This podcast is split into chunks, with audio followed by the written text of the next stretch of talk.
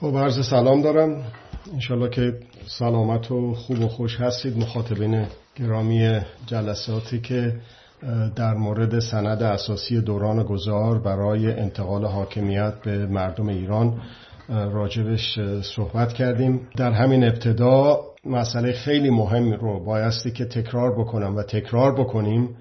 که زامن اجرایی این سند که هیچی هر سند دیگه بهترین سند رو هم که از شما از بهشت وردارید بیارید بذارید روی زمین اگر که مردم پشتش نباشن. اگر که ما مردم هر کدوم به سهم خود به نوبه خودمون در به اصطلاح مشارکت نکنیم در ساختن سرنوشت های خوب و خوبتر از جمله به واسطه چنین اسنادی.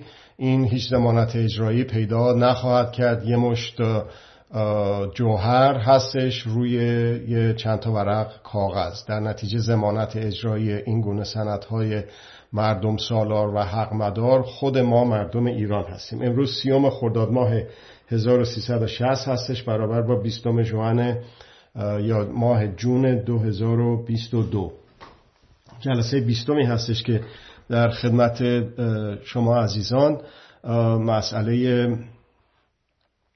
سند اساسی دوران گذار برای انتقال حاکمیت به مردم ایران رو مورد بحث قرار میدیم. متاسفانه در ارتباط با اینترنت در جلسه قبل وقفه ایجاد شد و اون برنامه زنده متاسفانه در قسمت های نزدیک با آخرش همش نه قطع شد که البته در فایل صوتی در پرونده صوتی که ضبط شده بود توی سایت قرار داده شده ادامه بحث. ولی با احترام به دوستان عزیزی که تشریف آورده بودند برای بحث زنده اون قسمت آخر رو که یه مقداری توش دست انداز افتاد به خاطر قطع اینترنت براتون می‌خونم. داریم ادامه بحث رو درباره شورای رسانه های ملی دوران گذار داریم راجبش صحبت می‌کنیم.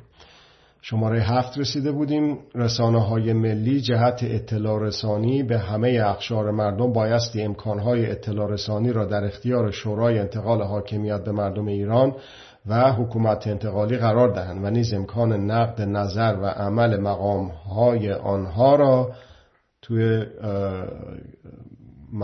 پرانتز از جمله از طریق برگزاری جلسات بحث آزاد انتهای پرانتز برای همگان فراهم آورند خب همطور که گفتیم رسانه های ملی داریم راجع به رسانه های ملی صحبت می‌کنیم. رسانه هایی که مال همه هستن. چرا؟ به خاطر اینکه همه ما با بودجه دولت در واقع با پول این ملت داریم هزینهش رو میدیم. در نتیجه مال ماست. مال ما مردم هست. در نتیجه ما باید از این وسیله بسیار مهم در این قرن 21 که الان ما هستیم استفاده بکنیم برای یکی از حقوق بسیار مهم میگم به خصوص در این عصری که داریم زندگی می‌کنیم حق مطلع شدن و حق مطلع کردن.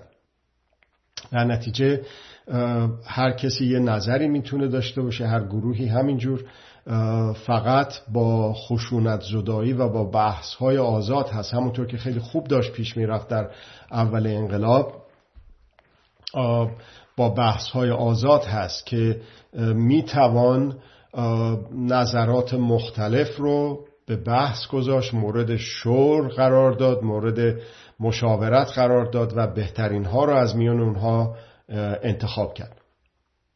در نتیجه تکرار رسانه های ملی جهت اطلاع رسانی به همه اخشار مردم. بایستی که امکانات اطلاع رسانی رو در اختیار اون کسانی که منصوب شدن شورای انتقال حاکمیت به مردم ایران و همچنین حکومت انتقالی با اون ترتیبی که در اصول قبلی با هم دیگه صحبت کردیم قرار بدن که مردم در جریان قرار بگیرن که چه حوادثی چه اتفاقاتی داره در کشور میفته به خصوص در اون دوران گذار و نقدها و نظرها و نقد نقد و باز هم نقد نقد نظرها رو با بحث های آزاد دوستانه با خشونت زدایی با مردم در میون گذاشته بشه.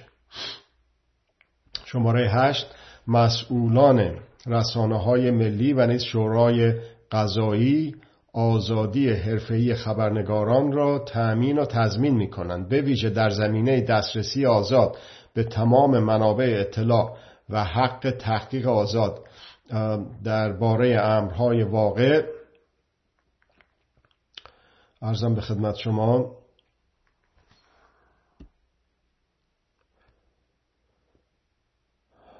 جز در مواردی که در اصل 16 هم اینجا این مکس من به این دلیل بود که اون اصل 16 هم این شماره ها احتمالا این مقداری دقیق نیست باید اینا ویراستاری باشه.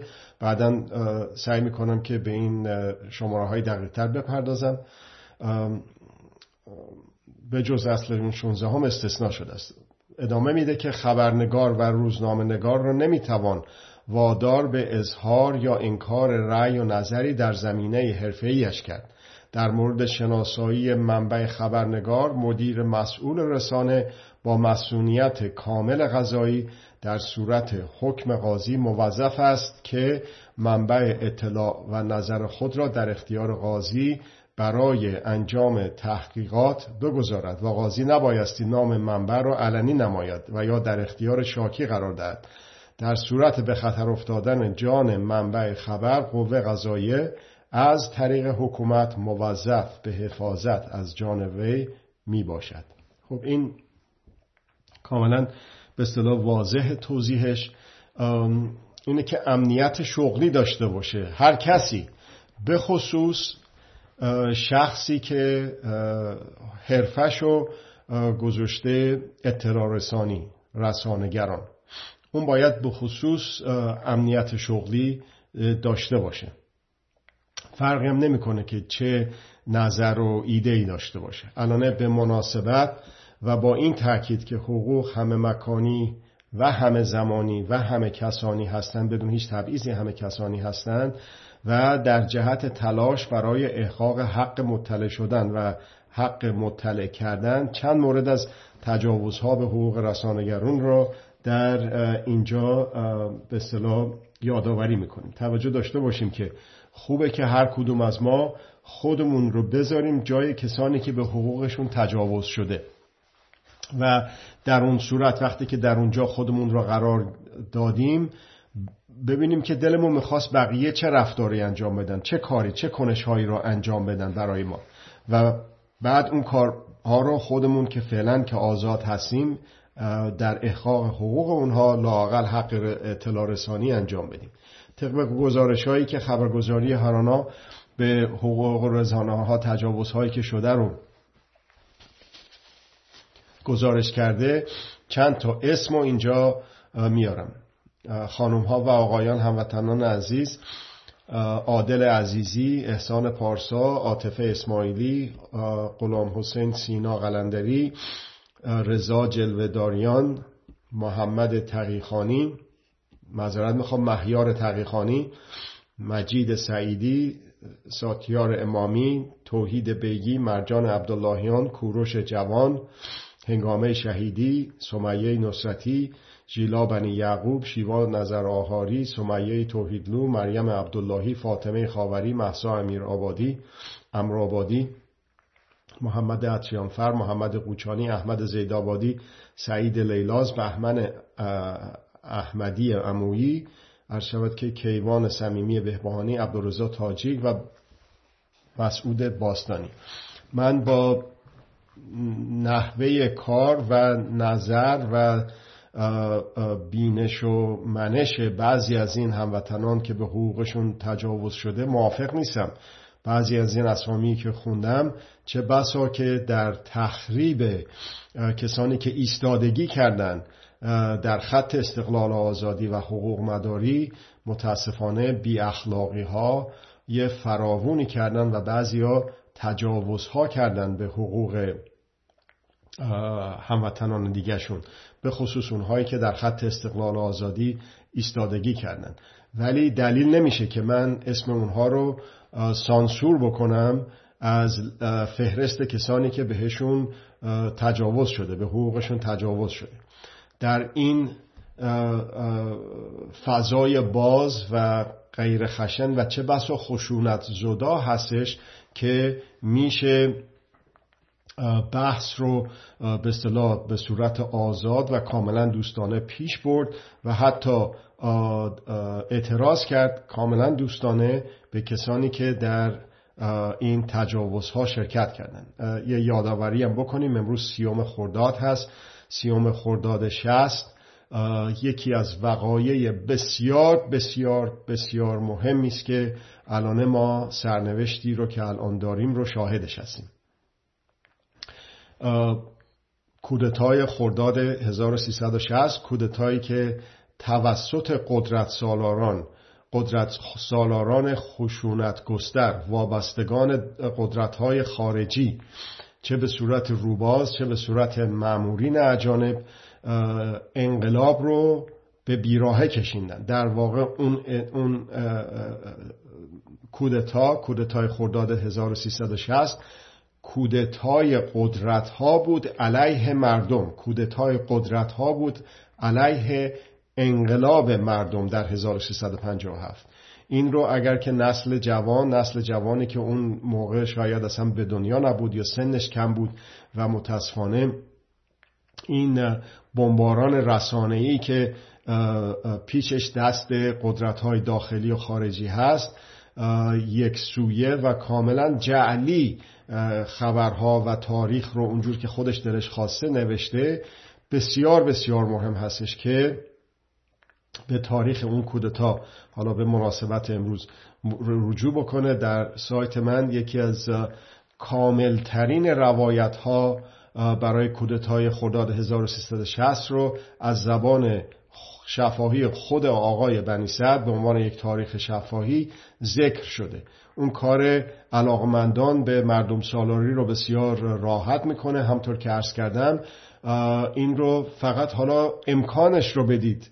که این کودتا واقعا کودتا ضد مردم و ضد انقلاب 1357 بود اگر که باور ندارید اگر که در اون موقع به دنیا نبودید حتی اگر که امکانش رو بدهید و توجه بکنید به اون سلسله بحث ها و تاریخ شفاهی ارز می‌کنم بود کارتون بسیار بسیار راحت میشه که ببینید که دنیا از چه قرار بود در سال 1360 و چطور شد که قضیه ما رسید به اینجایی که الان هست و نقشی که هر کدوم از ما می‌تونستیم داشته باشیم در پیشگیری از این کودتا چه می‌تونست باشه. برگردیم به خوندن اصل بعدی اصل 49 وظایف شورای رسانه های ملی دوران گذار عبارتند از یک. نظارت بر کار رسانه های ملی برای پیشبرد سیاست ها و هدف های اصل 47 گفتم این شماره ها باسته که کمی دقیق بشه.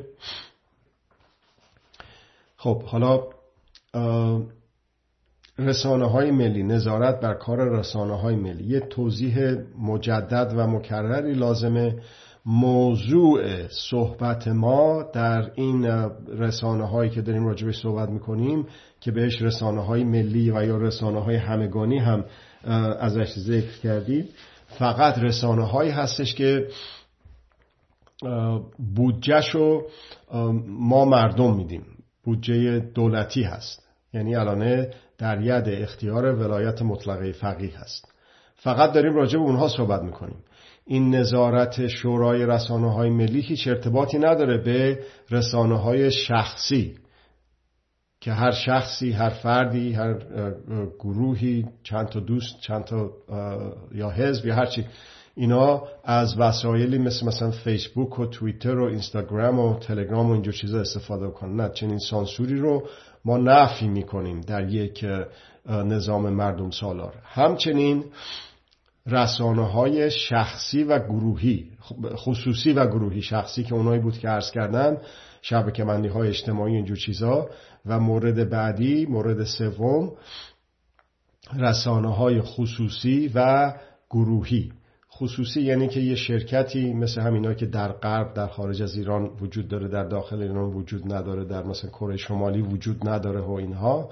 بیان یک شبکه خبری درست بکنن. اون طبق قوانینی که شورای مجلس شورای ملی قوه شاخه مقننه درست می‌کنه اون کارشون کاملا آزاده و طبق اون قانون عمل می‌کنن.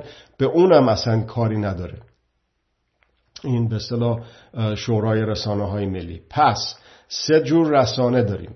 یکی رسانه های شخصی و فردی هست که هر فردی هر شخصی استفاده می‌کنه برای خودش ایمیل زدن فیسبوک اینستاگرام تلگرام واتساپ یا هر چیز دیگه این شماره یک. شماره دو رسانه های خصوصی بخش خصوصی و گروهی هست که یک گروه خاصی یک شرکتی یک چیزی اینا میان و یک شبکه رسانه‌ای درست می‌کنن تلویزیون را یا هر چیز دیگه این دوتا و سوم اون که مورد نظر ما هست این تفکیک اینها بسیار مهمه که یه موقع خدای نکرده سوء تفاهمی پیش نیاد. نوع سوم رسانه ها که الان دوباره میگم فقط و فقط موضوع این نوع سوم هستش که موضوع بحث ما هست رسانه های ملی رسانه های همگانی رسانه هایی که بودجهش رو بودجه دولتی میده و در نتیجه مال ما مردم هست. این موضوع صحبت ماست. خب نظارت بر کار رسانه های ملی برای پیشبرد سیاست ها و هدف هایی که به صلاح مردم دارن در دوران گذار و بعد در مورد شاخه چهارم دولت هم صحبت خواهیم کرد که شاخه همین رسانه های ارزم خدمت شما همگانی است شماره دو. تعیین مسئول، مسئولان رسانه های ملی دوران گذار ادامه میده اگر عضوی از شورای رسانه های ملی دوران گذار مسئولیت اداره یکی از رسانه های ملی و یا خصوصی ادامه میده این خصوصی رو ما گروهی هم بهش گفتیم. ادامه میده به غیر از صفحه های شخصی در شبکه بندی های اجتماعی. حالا فقط منحصر به صفحه نمیشه حساب های فیسبوک در جوار صفحه های فیسبوک هم هست. ارزم به خدمت شما چیزهای خیلی متعدد دیگه از اینستاگرام هست تیک تاک هست تلگرام و چیزهای دیگه. اینا رو واضح و روشن میگه که منظور اونها نیست. پس اینو بعد از اینه که توضیح دادم ادامه میدم. وقتی که مسئولیت اینا رو بر یک کدوم از اینا رو بر عهده بگیره عضویت خود را در این شورا از دست میده. خب حالا توضیح میدم و دوباره میخونمش. میگه که این شورای ملی رسانه ها یا شورای رسانه های ملی اون افرادی که در اون شورا عضویت دارن نمی‌تونن جای دیگه هم باشن. نمی‌تونن رسانه های خصوصی یا گروهی داشته باشن.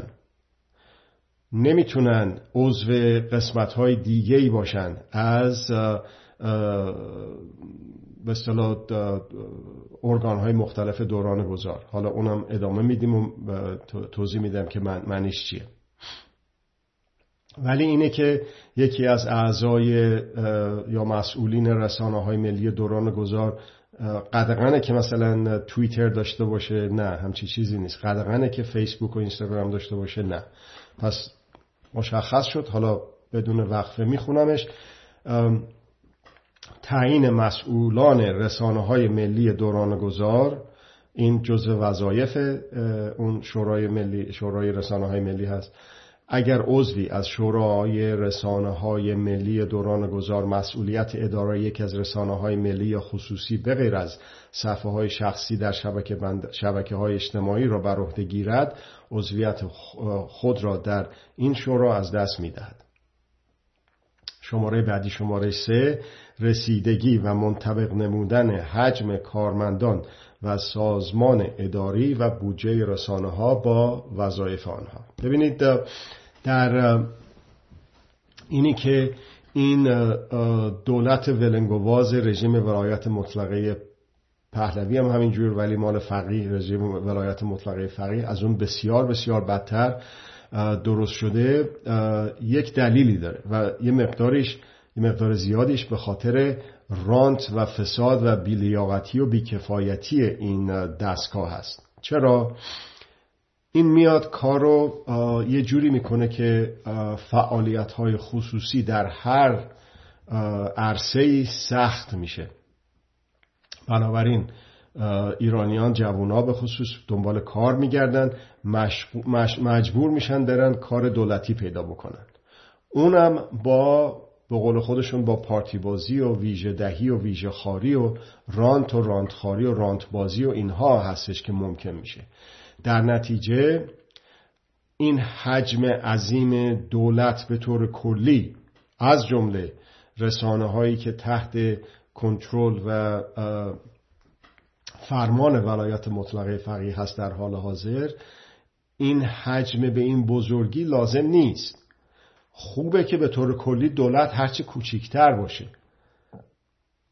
در اون راستا اینطور نیستش که ابتدا به ساکن همه حذف بشن و همه اخراج بشن. اینو چندین بار صحبت کردیم که اون تجربه غلط بعثی زدایی رو نف کردیم در عراق. درس گرفتیم ازش. خب ولی یک دولت مردم سالار چه در دوران گذار چه بعد از دوران گذار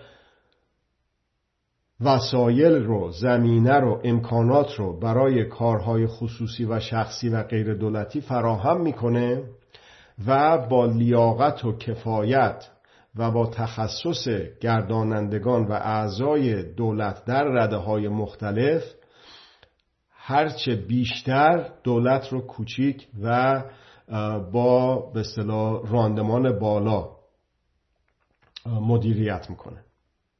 در نتیجه چه بسا که این حجم کارمندان حجم سازمان اداری بودجه که الان داره بیش از اونی که لازم هست باشه که هست از دید من.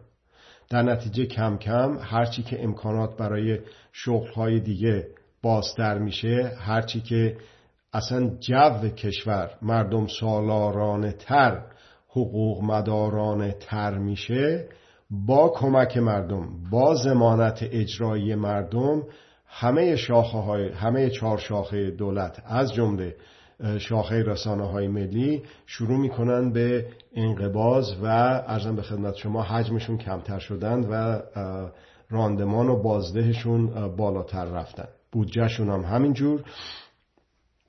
به جایی که هی بودجه رو زیاد بکنه زیاد بکنه زیاد بکنه در تمام عرصه های به اصطلاح دولت. اونا رو ببینیم که چجور میشه که هی کمش کرد و به جای به اصطلاح دوباره کاری ها و حیف و میل اموال عمومی اونا رو خرج خود مردم کرد. شماره بعدی شماره چهار. این شورا در اولین جلسه با تعیین هیئت رئیسه خود به کار تدوین آینامه داخلی خود می‌پردازد. خب اینم که واضح احتیاج به توضیح زیادی نیست. یک عده انتخاب میشن حالا توضیح داده میشه که چند نفر و چجور. بعد اون وقت اینا بعد بگن که خب حالا چجور می‌خوام برن دنبال کارشون دیگه. کارشون هم که گفتیم که چی هست وظایفشون. بعد برن دنبال کارشون. حالا در همون ابتدا یک هیئت رئیسه رو برای کار عملی انتخاب می‌کنن و برای اینه که چجوری کار بکنن آینامه آینامه داخلی. این این شورا قانون وضع نمی‌کنه. اون شاخه قضای شاخه مقننه است. اینجا فقط می‌تونه در به اصطلاح آینامه ها دستور کارها صورت این این چیزهایی که فقط مربوط به کار این به اصطلاح قسمت از دولت میشه. می‌تونه جلسه بذاره و قوانین داخلی وضع بکنه برای به اصطلاح تدبیر امور رسانه ها تازه اونم بایستی که با قانون اساسی در دوران غیر موقت و در دوران گذار با سند اساسی با بقیه سند خانایی داشته باشه و تناقض نداشته باشه. میریم به اصل بعدی اصل پنجاهم. اعضای شورای رسانه های ملی دوران گذار را شورای انتقال حاکمیت به مردم برای انجام وظیفه برشمرده. در دو اصل شماره 47 و 48 این بایستی که دقیق بشه تعیین می‌کنن. تعداد اعضای این شورا بین 9 تا 15 نفر خواهد بود. اعضای برگزیده باید از های لازم برای تصدی وظایف برخوردار باشند از جمله های اخلاقی و علمی و فنی و توانایی مدیرت و های ضرور رو باید داشته باشند. اگر برابری ممکن نباشد دست کم یک سوم اعضای این شورا را باید زنان تشکیل بدهند. هیچ یک از اعضای شورای انتقال حاکمیت به مردم و یا حکومت انتقالی نمی‌توانند عضو شورای رسانه های ملی دوران گذار باشند. خب اینم که واضحه در شماره های قبلی اصول قبلی اینو توضیح دادم. یک شخص نمی‌تونه که در شاخه های دولت چه دولت گذار باشه چه دولت پایدار بعدی باشه نمی‌تونه در شاخه های مختلف باشه. اصل بر تفکیک قوا یا بهتر از اون تفکیک شاخه های دولت هست. نه اینی که الان می‌بینیم که چند وظیفه ای هستن. در این ارزم به خدمت شما ولایت مطلقه ای که الان داریم می‌بینیم یه شخصی رو با رانتی که بهش میدن خدا می‌دونه چند تا وظیفه مخفی و آشکار داره. در نتیجه چنین چیزی رو نفی کرده. حالا این جمله آخری بود که مربوط به اصل پنجاهم بود قبل از اون. میگه که اعضای شورای رسانه های ملی رو شورای انتقال حاکمیت به مردم انتخاب می‌کنه. یعنی تا قبل از اینه که مردم بتونن به اصطلاح مستقیم در انتخابات متعدد شرکت بکنن فعلا در اون دوران گذار که امیدواریم با زمانت اجرایی مردم اینطور خواهد بود حتما و امیدواریم که دورش هرچه کوتاهتر باشه و اینی که چقدر کوتاه باشه زمانت اجراییش خود ما مردم هستیم. این ارزم به خدمت شما شورای انتقال حاکمیت به مردم یه عده رو تعدادش هم گفته بین 9 تا 15 تا به نظر میاد تعداد مناسبی باشه برای شروع انتخاب می‌کنه. این این 9 تا 15 نفر اگر که در قسمت های دیگه اون دولت دوران گذار هستن از اونجا باید استفا بدن بیان بعد تا بتونن بیان اینجا انجام وظیفه بکنن. بعد یک سری چیزهایی رو گفته که این نه تنها برای به اصطلاح شورای رسانه های ملی بلکه برای تمام شاخه های دیگر که در به اصطلاح اون دولت دوران گذار هستش صدق می‌کنه. چی هستن اونها؟ صلاحیت های اخلاقی علمی فنی توانایی مدیریت توانایی برنامه گذاری اینا پر واضح هست که در مثلا شاخه مقننه دوران گذار شاخه اجرایی دوران گذار شاخه قضایی دوران گذار اینا همه بایستی که این چیزهایی که گفتم رو به اصطلاح دارا باشن. نمیشه که اینا رو نادیده گرفت در هر کدوم از این به اصطلاح قسمت های دیگه دولت چه موقت باشه و مال دوران گذار باشه و چه بعد از اون. یک چیزی که هست یک رژیم غیر مردم سالار یک رژیم خودکامه و توتالیتر و مستبد و دیکتاتور تا اونجایی که بتونه مخفی کاری می‌کنه. هر چیزی رو مخفی می‌کنه از مردم. مثلا این مسئله جنگ الان یادم اومد تو سایت هم هست توی کانال یوتیوب هم, هم هست جاهای دیگه هم فکر می‌کنم منتشر کردم. مربوط به سخنرانی آقای رفسنجانی هاشمی رفسنجانی هستش. در یک به نظر میاد یک استادیومی هست که سرداران سپاه گردانندگان سپاه هر موقع که اون موقع بود در پایان جنگ رو جمع می‌کنه.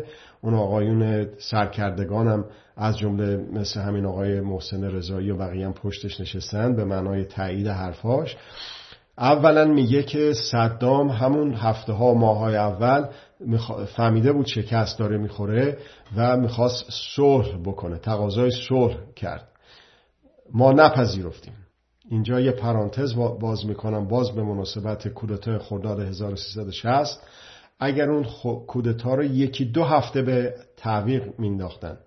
یا اصلا کودتا لازم نبود. آقای بنی سعد استفانامش رو داده بود دست آقای خمینی که هر وقت خواستی اینو بذار تاریخ بزن روش بذار به اجرا. ولی اونا لازم دیدن که کودتا بکنن. برای اینکه اگر که اون رو منتشر می‌کردن اون فدنگری هایی رو که کردن از جمله از دفتر آقای, رزا، آقای رجایی نخست وزیر تحمیل شده با آقای بنی تلفن شد تماس گرفته شد به اون هیئت عدم تعهد.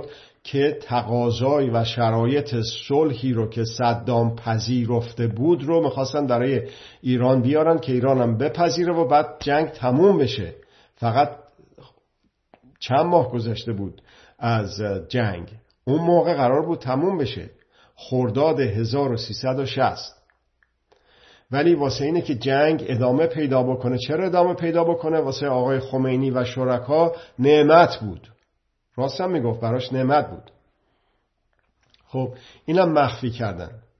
از دهنش در رفت. آقای رفسنجانی که صدام می‌خواست همون ماهای اول هفته های اول صلح بکنه. و حتی قرامت بپردازن کشورهای خرید خلیج. نپذیرفتن. آقایونه که چنگالهاشون رو فرو کردن به قدرت نپذیرفتن. در پرده ابهام نگه داشتن. این رو بسیاری از مردم نمی‌دونن. حتی همین چند تا جمله که الان عرض کردم خدمتون که می‌تونست بعد از به زودی بعد از تجاوز صدام صلح برقرار بشه در ایران. از دیده مخفی کردن. این وظیفه رسانه هاست و نیاز قدرت هست برای مخفی کاری. این یه داده بود که در یه اطلاع بود که در حرفای سخنرانی آقای هاشمی رفسنجانی بود. داده بعدی اطلاع بعدی این بودش که حالا ما داریم میپذیریم صلح رو بعد از نزدیک به هشت سال. آقای خمینی هم که دیدید که جام زهر رو گفت من مجبورم می نوشم و در واقع به فرو کرد به حلق مردم ایران ننوشید. آقای هاشمی رفسنجانی دوباره در مخفی کاری گفت الانم به دلایلی ما میپذیریم صلح ولی نمی‌تونیم بگیم الان. بعدا خواهیم گفت به زودی. این به زودی الان چند وقت گذشته از جنگ؟ الان که حضور فعال دارن همین آقایون در عراق. الان برای چی نمی‌تونن بگن؟ که چرا اون موقع نپذیرفتن؟ چند هفته یا چند ماه بعد از شروع جنگ و بعد در بعد از نزدیک به هشت سال پذیرفتن. در نتیجه وسایل ارتباط جمعی رسانه ها باید بتونن اینها رو به مردم اطلاع برسان مطلع بکنن مردم رو. ارز کردم حق مطلع شدن و حق مطلع کردن یکی از اصول بسیار مهمی هستش که به اصطلاح برای برپایی برای پویایی و برای پیشبرد مردم سالاری یک پیش نیاز اولی است.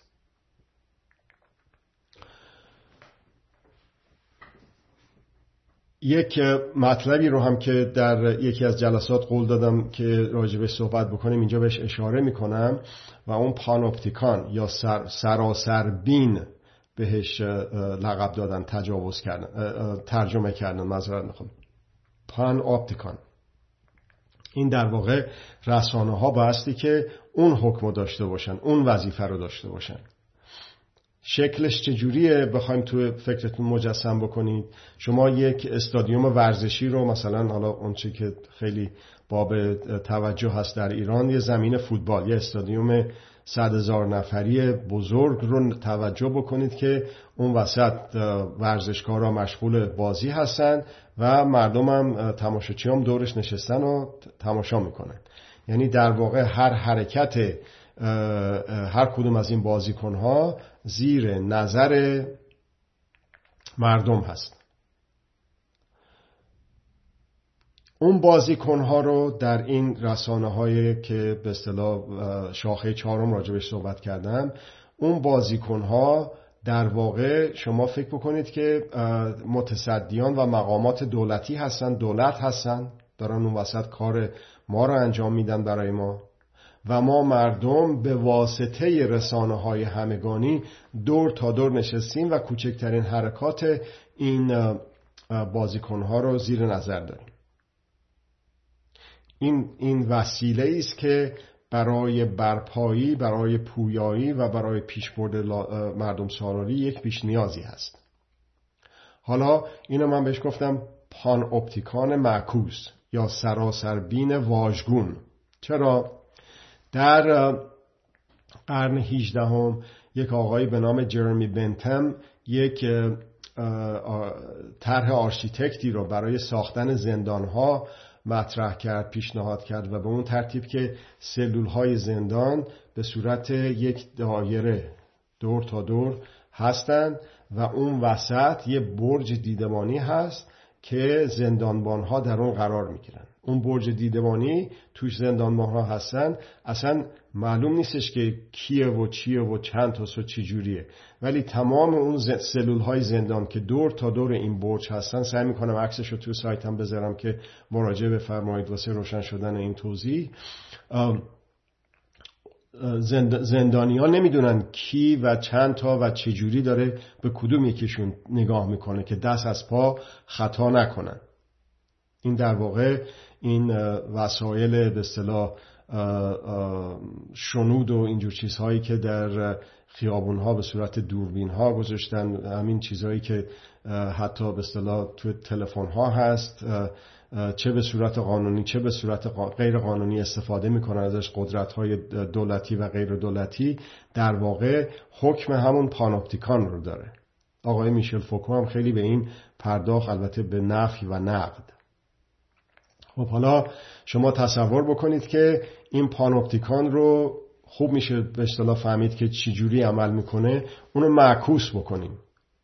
یعنی چی؟ یعنی اون برج کنترل اون وسط هست یه عده اونجا مشغول کار هستن و تمام اون افرادی که در اون مثال زندانیانی که در اون دور هستن نگاه می‌کنن که اون وسط چی کار چه اتفاق داره میفته باز مثال ملموسترش همون استادیوم بزرگ ورزشگاه بزرگ هستش که اون وسط دارن بازیکنها دارن به ورزش می‌کنن و بازی می‌کنن و ما مردمم همینطور که کارهای معمولی ما داریم می‌کنیم می‌تونیم کاملا نظاره بکنیم که اینا چه کار می‌کنن.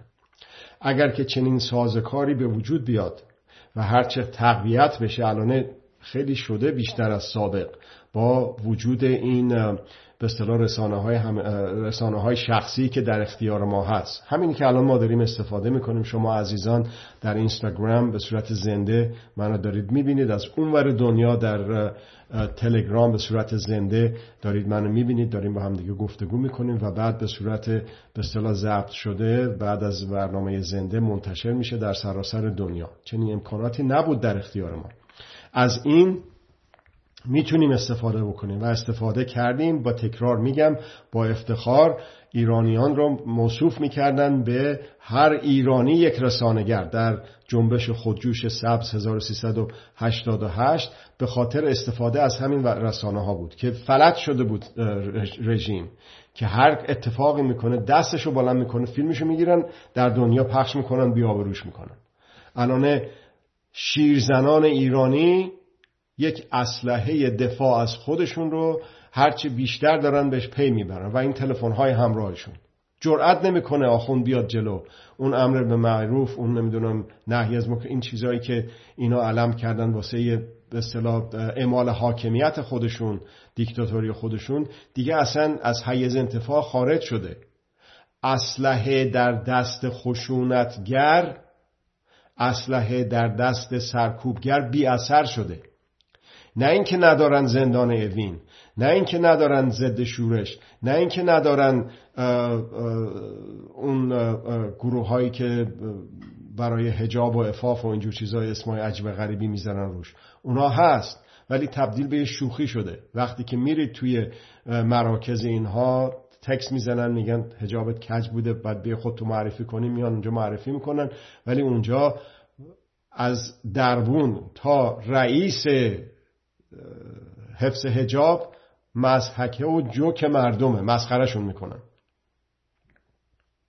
اسلحه در دست سرکوبگر بی اثر اسلحه هست ولی بی اثر شده. چنانچه در سال 1357 ساواک بود گارد جاویدان بود نیروی زمینی هوایی دریایی اینا همه بودن. نیروی زمانی نیروی زمینی کنترل شهرها رو به دست گرفت.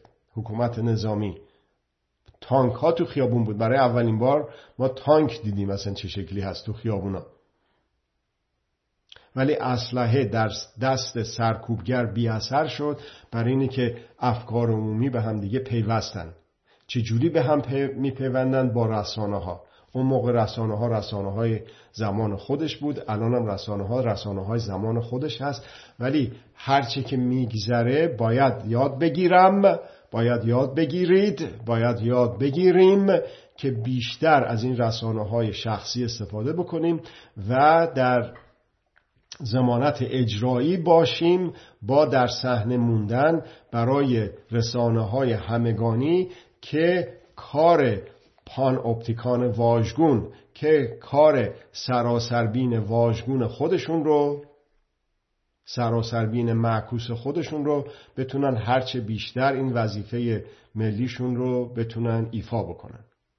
که اون اعضای دولت که اون وسط قرار می‌گیرن به خاطر این رسانه هایی که مال ما مردم هست در دید ما قرار می‌گیرن دوباره مثل اون بازیکنهای فوتبالی که اون وسط هستن و ما داریم نگاهشون می‌کنیم که دست از پا خطا نکنید. مثل فلان معمول دولت تو اروپا باشه که 20 یورو استفاده کرد. تو یک شهرداری در یه شهر کوچک. بنزین زد توی اتومبیل خودش از پول شهرداری. بی آبرو شد مجبور شد استفا بکنه. حالا اینجا میلیارد میلیارد می‌دونن آقا میگه کشش نده. نه چنین چیزی رو نمیپذیره. یک ملت رشید یک ملت حقوق مدار نمیپذیره و وسیله کارش برای نپذیرفتن میشه رسانه ها رسانه های شخصی به اون ترتیبی که توضیح دادم همینا که الان داریم ما استفاده می‌کنیم و رسانه های همگانی رسانه های ملی با زمانت اجرایی تک تک ما مردم و با ارزم به خدمت شما استفاده از رسانه های شخصی واسه اینه که اینها رو سر جای خودشون نگر داریم. نظارت باید بکنیم بهشون. خب آخرین اصل رو هم می‌خونم. از این سند اساسی دوران گذار برای انتقال حاکمیت به ما مردم رو که میگه اصل پنجاه و یکم. میبخشید. حکومت انتقالی وظیفه دارد بودجه این شورا را که به تصویب شورای ملی انتقال حاکمیت به مردم می‌رسد در اختیارش بگذارد. خب اون حکومت انتقالی همطور که ارز کردم حکم به اصطلاح دولت رو داره در اون دوران گذار به صورت موقتی و اون موقتی یک چیزی هستش که ما مردم تعیین می‌کنیم که طولش چقدر باشه. زمانت اجرایی موقتی بودن اون دوره دست ما مردم هست. وگرنه یه کسی بخواد بیاد اونجا خیلی هم خوشش بیاد از قدرت و بخواد حالا ها بگه که نه وضعیت استراری و استرا... استثنایی است و حالا فعلا بمونیم تا ببینیم بعد چی میشه. نه چنین چیزی نیست.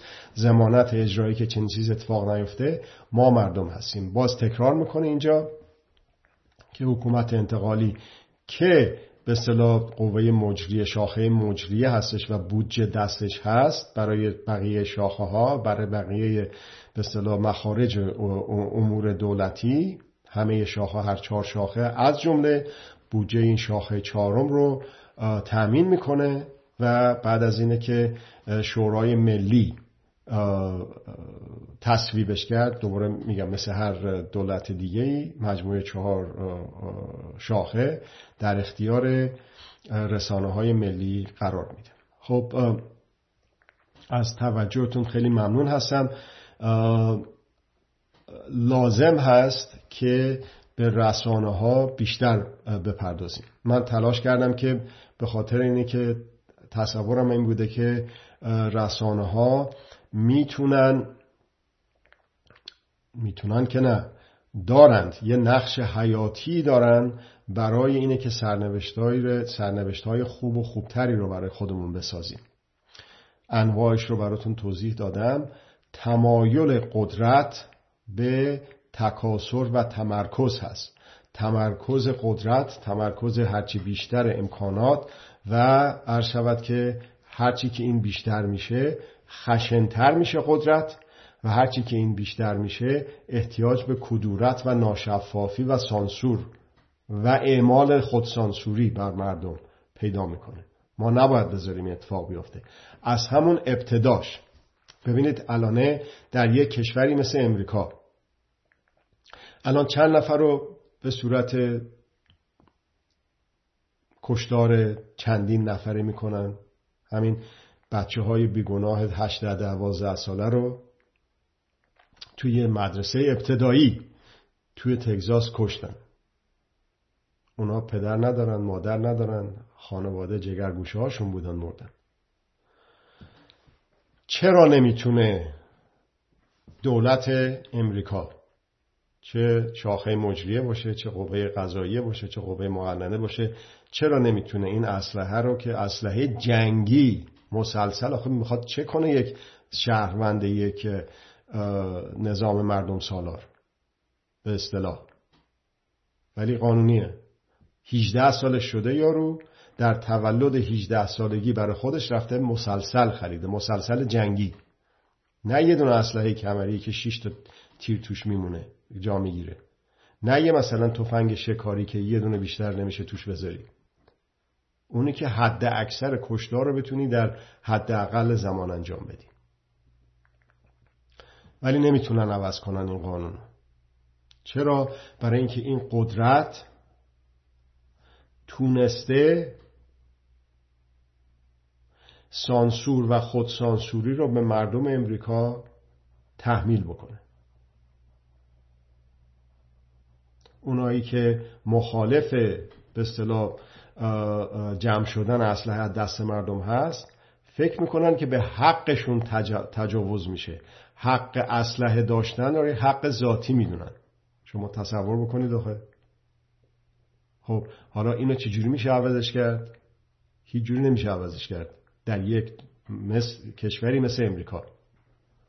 به خاطر تمرکز قدرت لابیست های مختلفی که هستند این لابیگری ها لازم دارن این خشونت رو این دوگانگی بین اجتماع رو تفرقه بیانداز و حکومت کن تفرقه تفرقه تفرقه تا بتونن اینجوری بشه. خب حالا اون که امریکاست رو نمی‌تونیم هم بگیم که می‌تونیم بگیم به ما چه ولی اگر که از دید حقوقی بهش نگاه بکنیم که همه مکانی هستن همه زمانی هستن همه کسانی هستن ما می‌تونیم درس بگیریم برای احقاق حقوق هموطنان خودمون در میهن خودمون در همین زمان.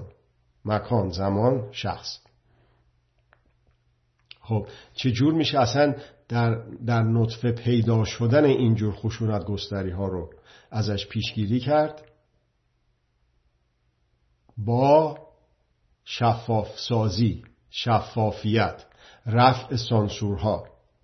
روباز کاملا آزاد در اختیار شهروندان در اختیار ما مردم. هیچ پوشش و سری نداریم. یه مثالشو براتون زدم که در سه چهار دقیقه صحبت کردن آقای هاشمی رفسنجانی دو تا دروغ بزرگ رو در پرده ابهام و سانسور به خورد مردم داد. هم هم نشستن نگاه کردن. از جمله اون پاسدارایی که بسیارشون هم مخالف ادامه جنگ بودن هم مخالف اینجور در شکست پذیرفتن صلح و به اصطلاح اونا. صلح هم که هنوز امضا نشده که خب پس لازم می‌دونم که این بحث تموم شده در مورد شاخه چهارم پیشنهادی برای به اصطلاح قانون اساسی پیشنهادی در این باره یک بحث هایی رو داشته باشیم که در جلسه آینده اون رو شروع خواهم کرد. این سعی می‌کنم که هر گونه نقدی رو که بخصوص به به طور کلی به سند اساسی دوران گذار برای انتقال حاکمیت به مردم میشه رو اگر که بازم به دستم برسه چه اگه بخوان خصوصی جواب خواهم داد چه بخوان به صورت عمومی جواب خواهم داد. و به خصوص توجه خواهم کرد و خواهم پرداخت به نقد هایی که شما عزیزان به من لطف می‌کنید منت به من می‌ذارید و در مورد شاخه چهارم برای من ارسال می‌کنید که بتونیم اون رو هرچه بیشتر در جامعه به بحث بذاریم سیغل بدیم و شکوفا بکنیم در یک جامعه ای که می‌خواد تازه مردم سالاری رو پایه های اصلی و ابتداییش رو پایه گذاری بکنه. نه مثال زدم نه یک جایی مثل امریکا که اصلا دست به ترکیبش زدن هر جوری مشکل شده. و در اون ابتدا هستش که ما از حالا می‌تونیم خودمون رو آماده بکنیم. الان دوران گذاره و وقتی که به فروپاشی فیزیکی رژیم رسیدیم اون موقع می‌تونیم از این بحث هایی که الانه با تیب خاطر با زمان زیاد راجبش صحبت کردیم بتونیم اونها رو به عمل در بیاریم.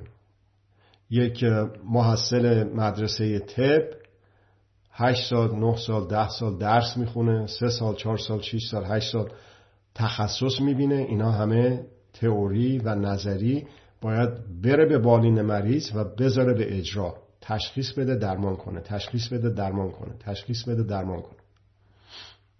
و الان ما در دورانی هستیم که می‌تونیم این بحث های نظری را بپرورونیم سیغل بدیم و در موقع خودش در بهار شدن دوباره بهار ایران این شکوفه های آزادی رو شکوفه های مردم سالاری رو شکوفه های حقوندی رو در صلح در دوستی در عشق در عشق به انسانیت در عشق به طبیعت در عشق به وطن در عشق به منطقه در عشق به دنیا عشق به حیات این شکوفه ها رو شکوفا کنیم از توجهتون خیلی خیلی متشکر هستند از دوستانی که این جلسات رو برقرار کردن بسیار ممنون هستم. از دوستانی که این جلسات رو منتشر کردن با امکانات کمی که برای انتشار در اختیار من و سایر دوستان هست.